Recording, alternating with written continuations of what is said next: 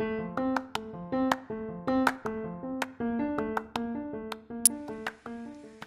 い、富樫です。どうも。えーと、ちょっと気が向いたので、いつもと趣向を変えて喋ってみようと思います。えーと、私は、私は今、自宅内のサーバールームにおりまして、そこで、えー自分のシステムのプログラムを書いています。でまあ、やっぱりプログラム書いてるとですね、えー、根を詰めすぎて、えー生産性がひどく下がることがよくあるもので、えーそういう時にちょっと、えーこうやって喋ってですね、気分転換しようかなというふうに思思い立ちまして、えちょっと喋っています。まあ、私の脇には、えサーバーが何台だこれ。1、2、3、4、5台あってですね、1台、えーファンがすげえうるさく回ってるえーサーバーが1台あるんですけど、その音も拾っちゃってるかな。ちょっとうるさいかもしれないですけど、ちょっと、えーこれ喋って自分で聞いてみて、うるさかったらまた次考えます。はい、で、えー今日は、えーここ2、3時間で何やってたかというと、えープログラム内で、使っているデータモデルの整理をしていました。なかなかプログラムの中で使うデータって、えーまあ自分がこういうふうに作るべきだって思ってそのデータモデルを作っていくんですけど、こう作っていくうちにどんどんどんどん、えー、ていうんですかね、その木が伸びるようにどんどん、データが枝分かれして枝分かれしてどんどんどんどん際限なくでかくなってるんですよね。うん、で、まあ、つどつどで、ああこういうデータもいる、こういうデータもいるっていう風に、えデータモデルを、えーデータモデルの入れる箱みたいなのをどんどん増やすんですけど、えーまあ増やすのは、えーいいんですけど、だんだんこう、複雑化していって分からなくなって。で、もう全、もうさっぱり分からなくなっちゃったんで、ちょっと今、えー、Excel にですね、えーどういうデータモデルになってるんだっけっていうのを全部書き下して、今整理し終わったところですね。えーこの整理、えーこの整理というか Excel 作るの1時間ぐらいかか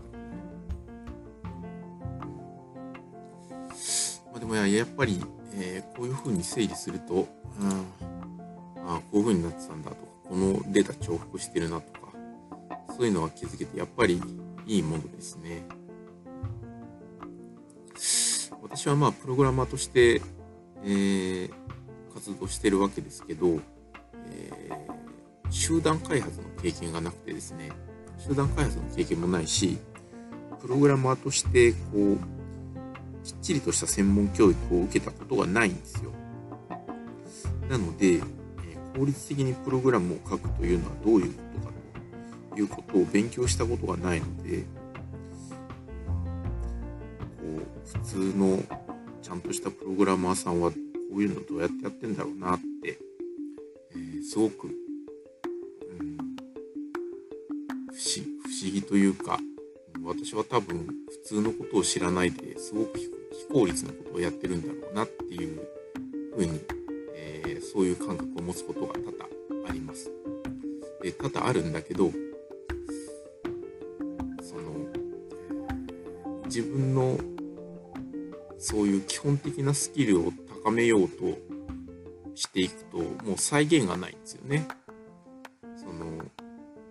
勉強する対象のものが無限にたくさんあって、完璧な自分を作ろうとすると、もうそれだけで一生終わっちゃって、具体的な製品とか、まあそういう製品とかサービスとかを作れずに一生が終わってしまうような気がしているんですよ。なので、もう私は、もう事前の勉強は最小限に抑えて、とにかく、プログラムをさっさと書き始めるというスタイルで、これまでやってきています。で、それが、まあ、おおむね正解だったのかなっていうふうに私としては思っています。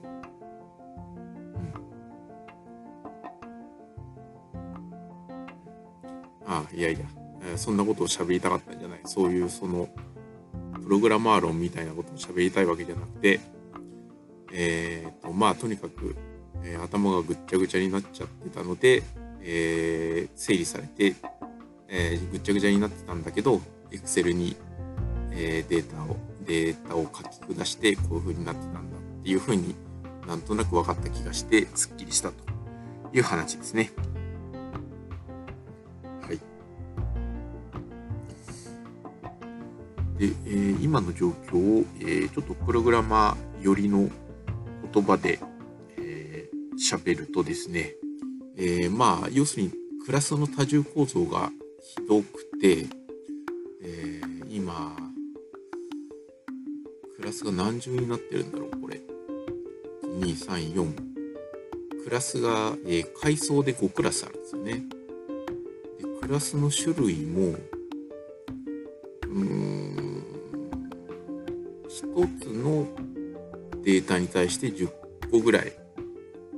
あるんですよね。今なんですかあ、まあいいか。そう。で、えっと、クラスの階層として5階層あるものを、えー、マリア DB のデータベースではテーブル3つで表現しようとしていて、そこでちょっとこう、えー、実態との乖離が起こっているなという感じがしています。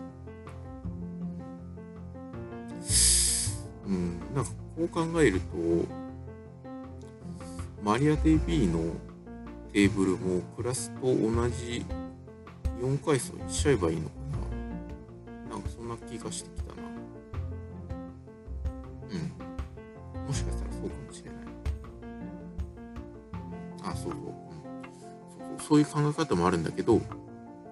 でもそれじゃダメなんだ。なんでダメかというと、えっ、ー、と、なんでダメかというと、えー、階層をそのまま生で持つと、えー、デデータベース側のパフォーマンスが落ちるからですね。うん。そうそう、ある程度冗長化して持たないと、多分、えー、ディスク IO がボトルネックになってシステムとして動かないから、えー、データベース側、マリア DB 側は3階層で表現しようとしている。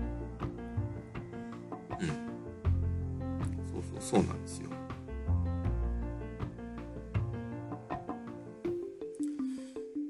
うん、そうなんですよね。もうこう、私みたいな小規模な事業者は、普通のレンタルサーバーとか借りてやってるわけですけど、もうレンタルサーバーはもう、うーん、すぐに規制がかかっちゃうんですよね。ちょっと負荷が上がるとディスク IO 制限で当に懲罰のような、えー、本当に遅い遅いデータの読み書きしかできなくなったり CPU パワーもちょっと使いすぎたらすぐ制限されちゃう。まあもちろんその安くサーバー借りてるからそれはしょうがないところもあるんだけどうーんまあなんともそこが難しいところですね。お金が無限にあれば自分の、えー、専用サーバーを借りるというか、もう、えー、超高性能クラウドサーバーを構築して、そこでもう何もかも、えー、データモデルを崩さずに、全てのデータを生で持って、えー、それで処理するんですけど、もうそれをやると、サーバー代が月額100万円とかいっちゃうので、うん、仕方なくデータモデルを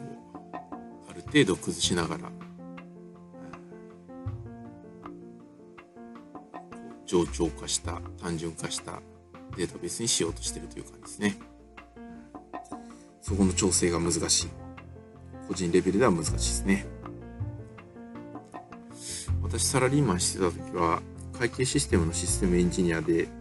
えー、自社会計もやってたので、100、えー、ていうか、そこそこでかい会社だったので、え100万円、200万円のお金はもうはした金って感じだったんですよね。その売り上げが100億とか200億とかある会社だったので、100万、200万はもうゴミだという表現をよくしてたんですけど、個人レベルになった途端に100万円、200万円が超大金になって、あ難しい、そこの調整がね。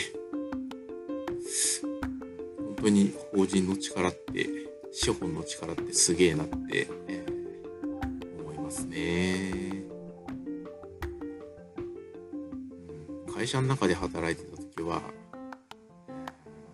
AWS、Amazon Web サービスで、えー、借りてるクラウドサーバーの値段、それぞれのシステムで月額30万とか40万とか払うパターンが多かったんですけど、もう30万、40万なんかゴミじゃんみたいな感じでいつも見てたんですけど、個人レベルで30万、40万って言ったらもうね、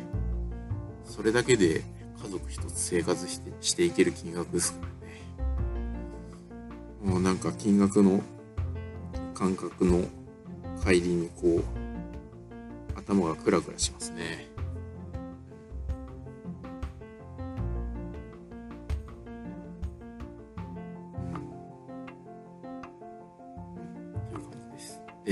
えっと、うん。で、えー、っと、もうちょっとプログラマー的な話をすると、えー、っと、今作ってるシステムがクライアントサーバー側の、クライアントサーバー型の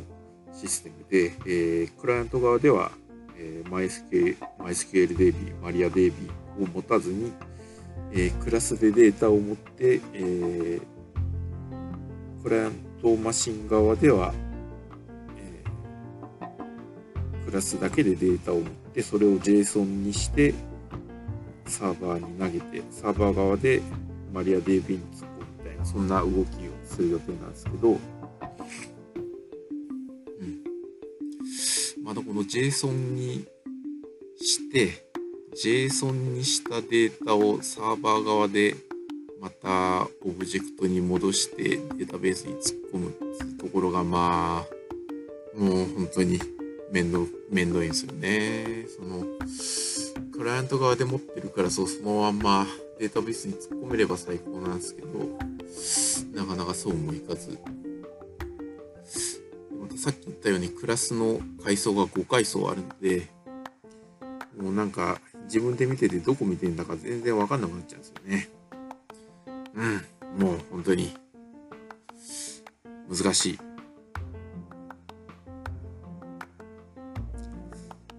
すげえむず、これ、これってすげえ難しいなと感じると、もう一歩基礎的な勉強をするべきなんじゃないかって、もうやっぱり迷いが出るんですけど、まあでも、勉強ばっかりやってても世の中にインパクト出せねえから、とにかくギリギリまで勉強はせずに、今持ってる技術だけでプログラムをいう方針でやっております。うん。えっ、ー、と、プログラマー的な話は、えー、プログラマー的な話は、技術用語を出す話はここまででおしまいにして、えっ、ー、と、で、まあ、ともかく、まあ、システムを作ってて、これをリリースするのがいつになるか、というのが、なかなか難しい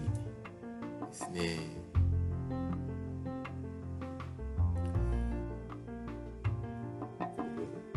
私の場合は自社システムを作ってるのでお客さんから何か仕様を提示されて作ってるわけじゃなくて自分で勝手にシステムを作って、えー、出来上がってからお客さんに売りに行くっていうスタイルなんですよね。なのでこう作るものが作ってる最中は固まってないんですよね。で作っていくうちにああこういう機能も必要だっていう風に気づくことがすごくたくさんあってそういうものをどんどん、えー、追加開発に入れ込んでいっています。なので今作ってるシステムも2週間ぐらいで出来上がるんじゃねって思ってたんですけど、まあ、蓋を開けてみると2週間じゃ到底終わらず、えー、今は作り始めて1月ぐらい経ちましたね。で、1月経ってもまだまだ、えー、先は長い。あと半年ぐらいかかんじゃねえかっていうような感じになってます。2週間で終わりそうだと思ってたものが半年ぐらいになってで、まあ、最初に2週間、2週間ぐらいで終わるだろうって思った時もですね、えー、過去の経験があるので、まあ2週間だと思ってるけど、まあ、半年とか1年とかに伸びるんだろうって思ってたんですけど、まあやっぱり、えー、そういう感じになりましたね。うん、なかなか難しい。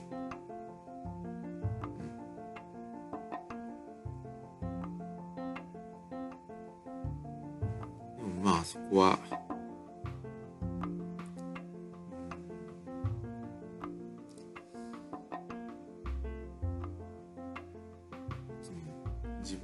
して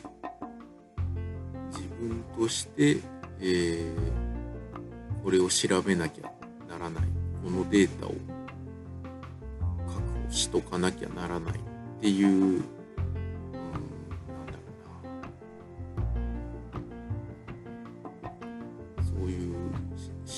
信念信念とも違うなこれは世の中に対して絶対必要なデータの数だっていうこう感覚をどうしても持ってしまうんですよねそれにこう気づいてしまったらそれを作り込まないわけにはいかないという感じで仕様が膨らんでえープログラミングする時間も長くなる。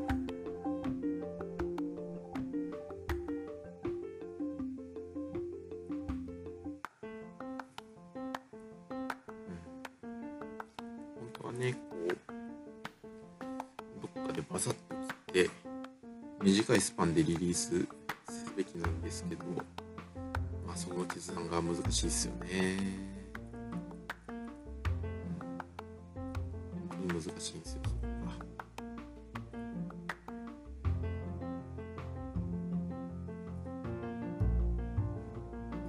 自分の手の内でプログラム書いてるうちは世の中にインパクト与えられないですからね。未完成でも完成品だって言い張って出しちゃった方が、まあ、こう本当は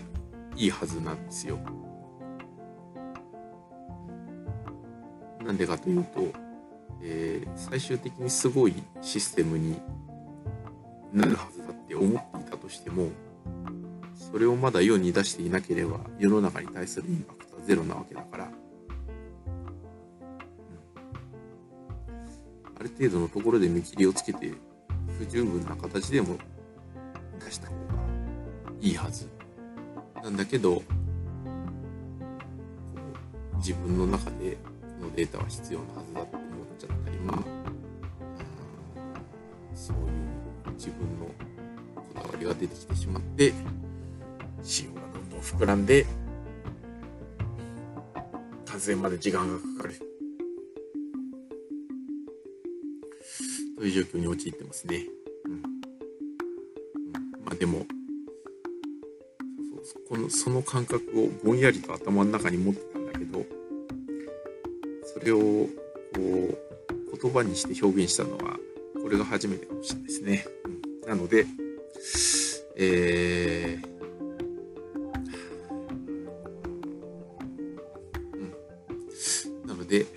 今認識している仕様以上に仕様は膨らませない。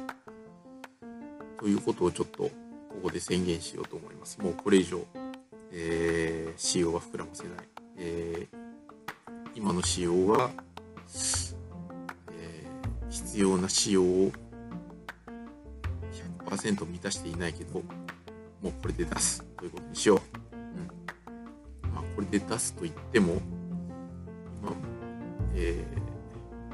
予定してる仕様を作るだけでもまあ半年ぐらいはかかっちゃうと思うので、まだもうちょっと時間かかりますけど、はい、これ右好きだとね、なんですよね。という感じでぐだぐだと喋りましたが、え、またプログラミングする作業に戻ろうと思います。お付き合いありがとうございます。それでは。